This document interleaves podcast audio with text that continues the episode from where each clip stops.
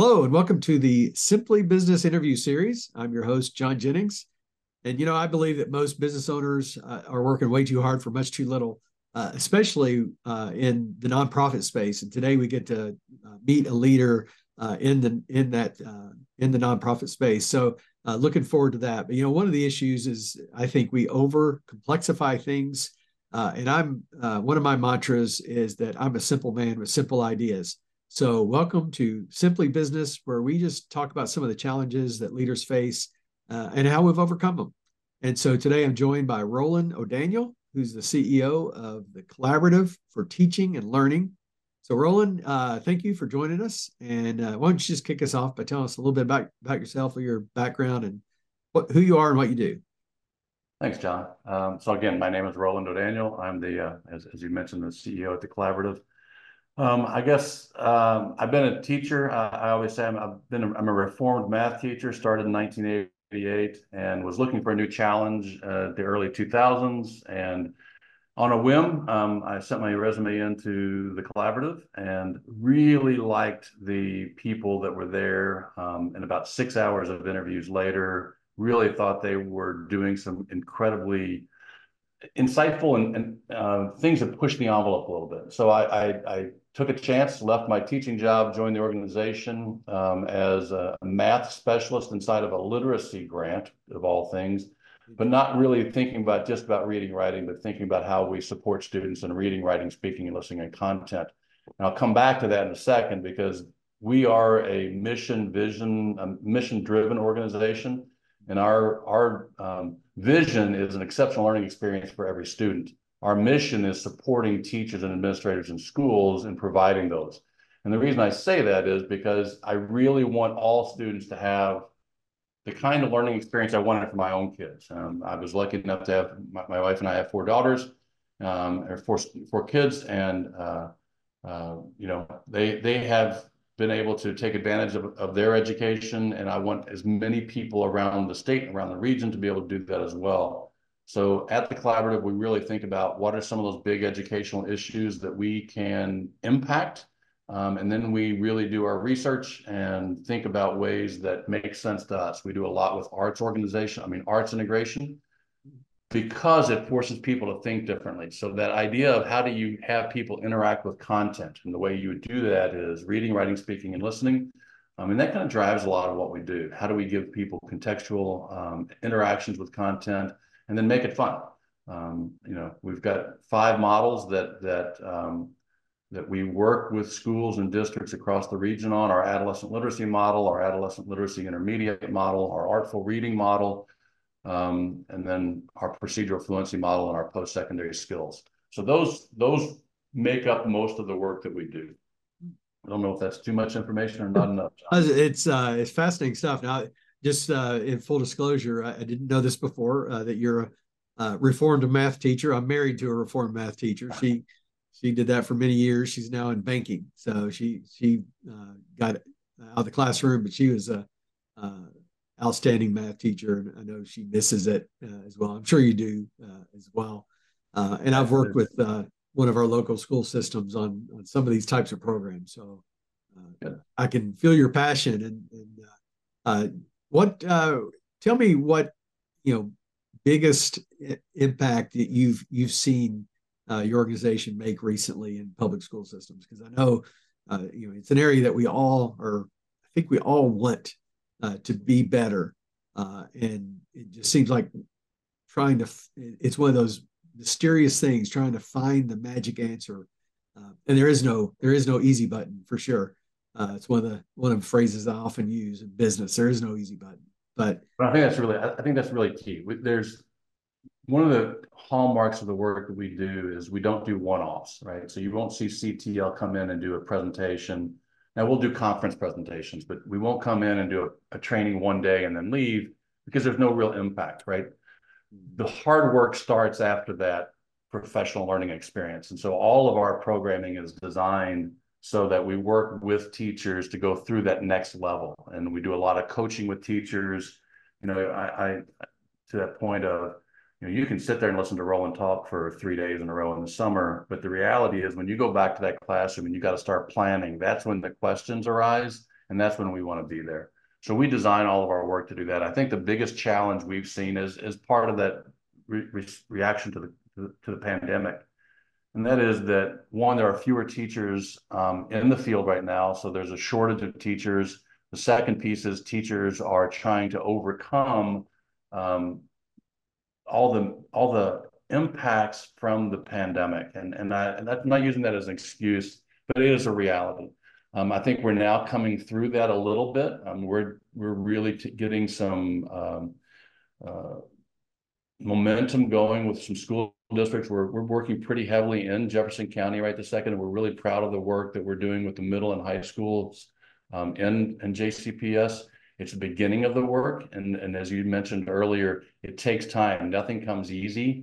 So what we do is we work with teachers, and we work with teachers over multiple years. And there's something called CBAM, Concerns-Based Adoption Model, and that's how, if you want to look at systemic change and systems change, all the research is very clear. It takes at least 4 years, if not 6 years, to really kind of build that culture of where you're going to do that on a daily basis. It takes a top-down, bottom-up, both approach to really get teachers and school administrators on board. So we invest in the long run, right? We're here for the long haul.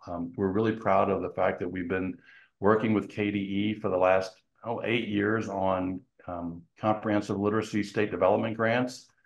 We know those are really important for a lot of the districts across the state who don't have a lot of money to invest in professional learning. They're trying to keep the kids in school and keep the kids with school books. And so they have to make priorities. And so those grants have enabled school districts to really think about the programming they want to bring in and support that work for long-term, 3 to 5 year work. And so we're focused on how we impact the students' daily experience. And that's the bottom line. Yeah. Very good. That's exciting stuff. So I'm going to turn the attention a little bit now internally to your organization. Tell us a little bit about your team. How big is it? And tell me, you've been in this role for 6 or 7 years now. So what's been the biggest surprise for you being that person at the top of the org chart, so to speak, and having some of the challenges you've had to face? What would be the biggest surprise you faced? Well, so we have right now about 10 staff, and we run 4 EPS educational program staff full-time, and then we have 3 or 4 consultants who work with us. So we fluctuate a little bit in that 15 down to, we've been as low in the last couple of years as 8, and just again, part of that pandemic issue, sure, depending on what projects we're working on. For me, I think the biggest challenges I've run into is in a small nonprofit organization, it's flow and it's money flow. And how do you look 2 years down the road and really try to smooth out those highs and lows? I think we've done a pretty decent job. One of the things that when I came on as the CEO that the board committed to was us doing more of our own work. One of the things that we had done previously is we worked with several other organizations in partnership. And people knew us as the Gear Up people, or they knew us as the Promised Neighborhood people. They didn't know CTL, even though they liked the work. They knew the projects and not us. And the problem is when those projects were over, they didn't call us. They called the people who Gear Up. They called the Promised Neighborhood people. And so we were kind of left out. And so one of the things that we've done in the last 7 years is to really focus on developing our own models and doing more of our own work wherever possible. That comes with some challenges because you've got to get the word out. And one of the things that I would say is our biggest challenge is we're not very good marketers. Some of that's a self-fulfilling prophecy. If you don't have a marketing budget, you're not very good at it. But we're working on that, and how do we get our name out there? How do we get our story out there? How do we show the successes we're having? But that's an ongoing challenge, especially for a small organization like us. Yeah, and I've served in several nonprofit roles over the years, and there's always that dichotomy. You don't want to be out selling too much because you're not fulfilling the mission. But then if you get locked into fulfilling the mission, then suddenly there's no source of revenue, and you find yourself, and it's that catch-22 thing. How have you found that balance, or have you? Are you still working for it, looking for it? Well, it always open to ideas. So yeah, it's it's a challenge. Like, one of the things that we do is we hire really smart people. I'm really proud of the team that we put together at CTL. We've got some, Ashley Perkins, Victoria Miller-Bennett, Jen Wright, and Jenny Aberle, who all are bringing great thinking to the table. And one of the things that they challenge themselves on is, how do they get better at some things like social media and storytelling, and really think about this idea. We became teachers not to become salesmen, and now we have to think about how do we adjust that or understand the process. And one of the things that a smart mentor told me one time is sales is not about selling something, it's about helping somebody solve a problem they have. And that's been something that has served me well as I have conversations with people, listening to people and saying, figuring out what their problems are. And I may have something that can help them, or we may not have something that can help them. But bottom line is helping them figure out what their problems are. And that helps us then help them help their students. So I had a mentor once told me, everybody is in sales. You're just not necessarily selling a product, but you're selling your ideas, you're selling your personal values, your vision, all that stuff. We're all in sales to some degree. And that was hard to understand, especially when I was in corporate IT. That wasn't something that came natural. And then later when I got into sales, I went, yeah, it's actually not that different. I'm just now asking for money instead of buy-in or something like that. Sustainability is a word I hear with my nonprofit clients and ones I'm involved with. Is that a focus for you?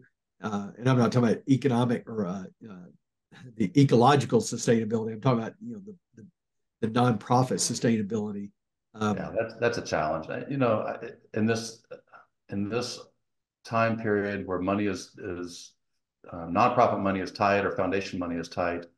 We do a lot of work for fee for service, and that's primarily is what's getting us through right now.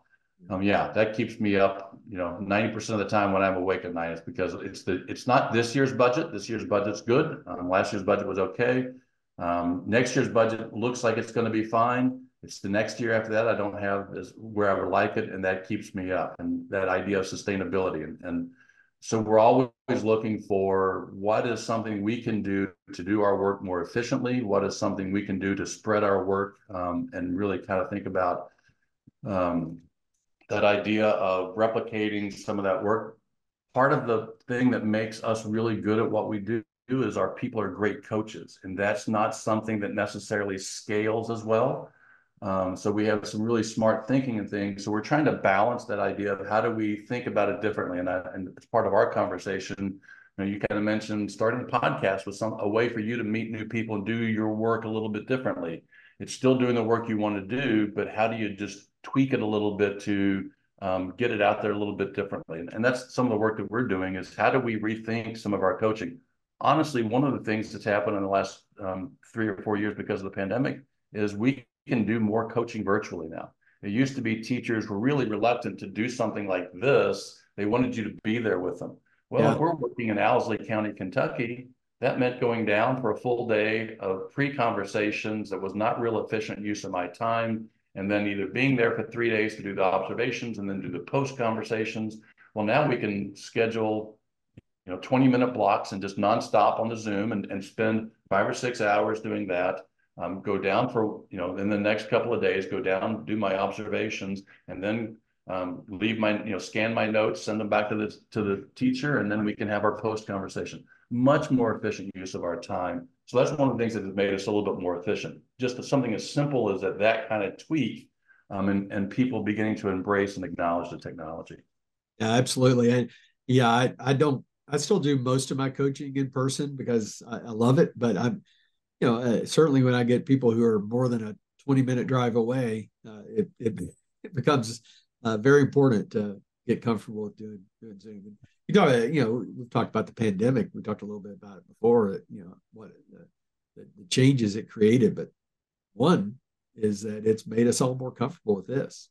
How many people knew what Zoom was before the pandemic? Right? It's a whole lexicon.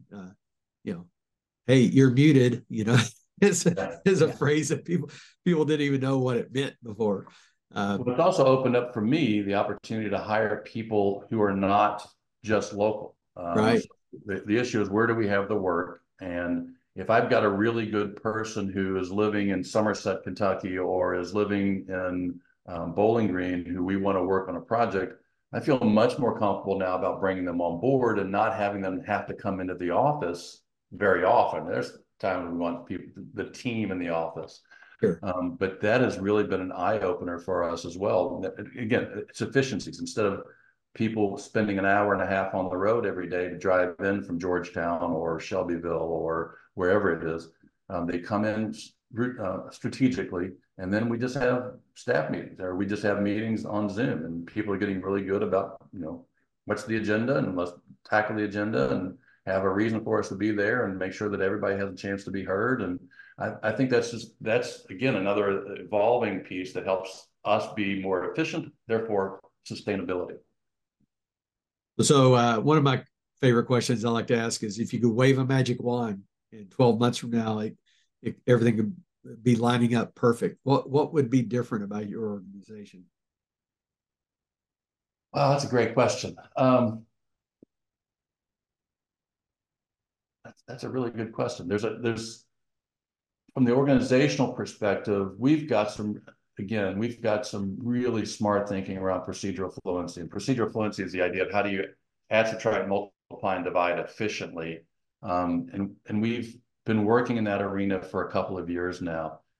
The result of the pandemic was hard on students, but the impact on mathematical reasoning as a result of the pandemic is flying under the radar on most people's thinking. Everybody noticed that the reading scores are down, but math scores took an incredibly hard hit.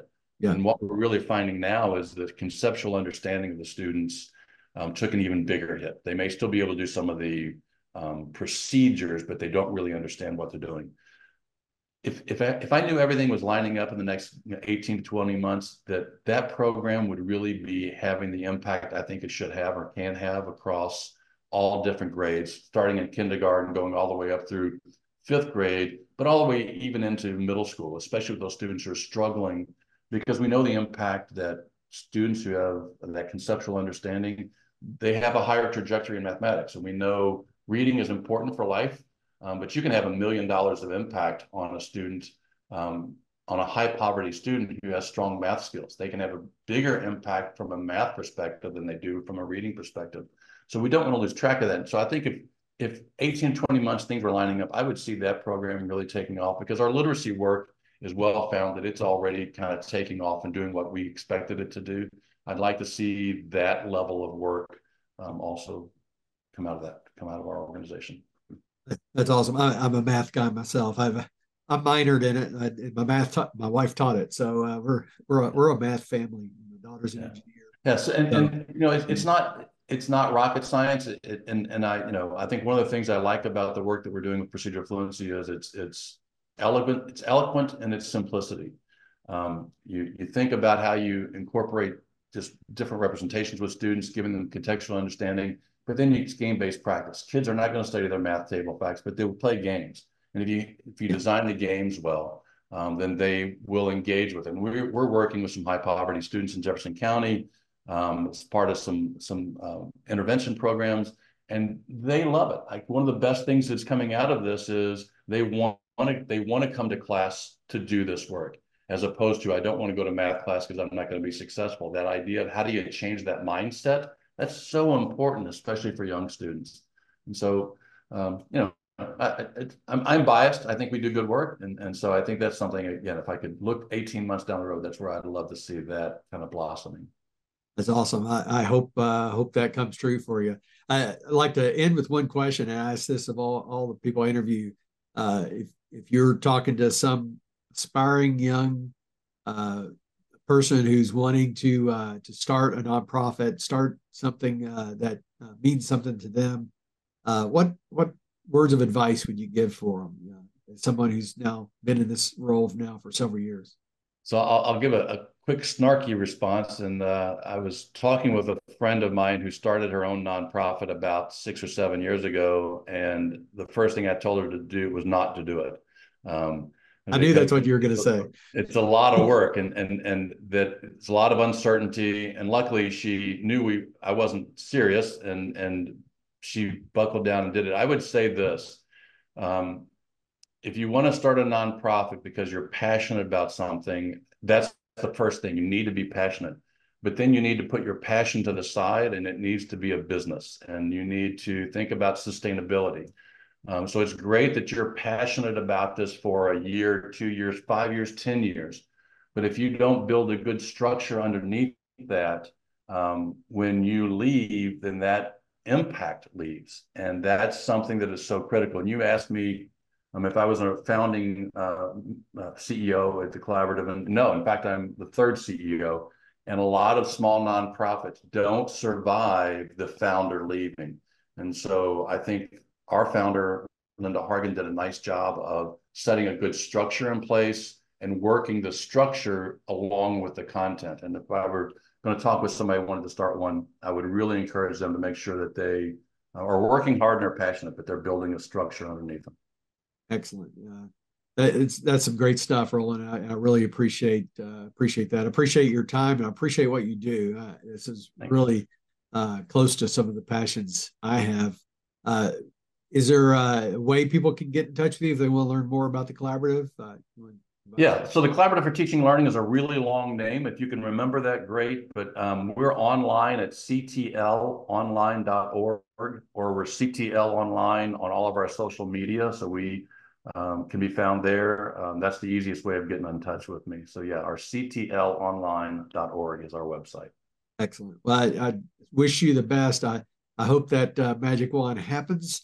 And to anyone who's watching this, I hope you appreciate everything that Roland and his team is doing. And I look forward to seeing you in our next episode. John, thanks a lot for inviting me. I appreciate the opportunity to come on. Absolutely.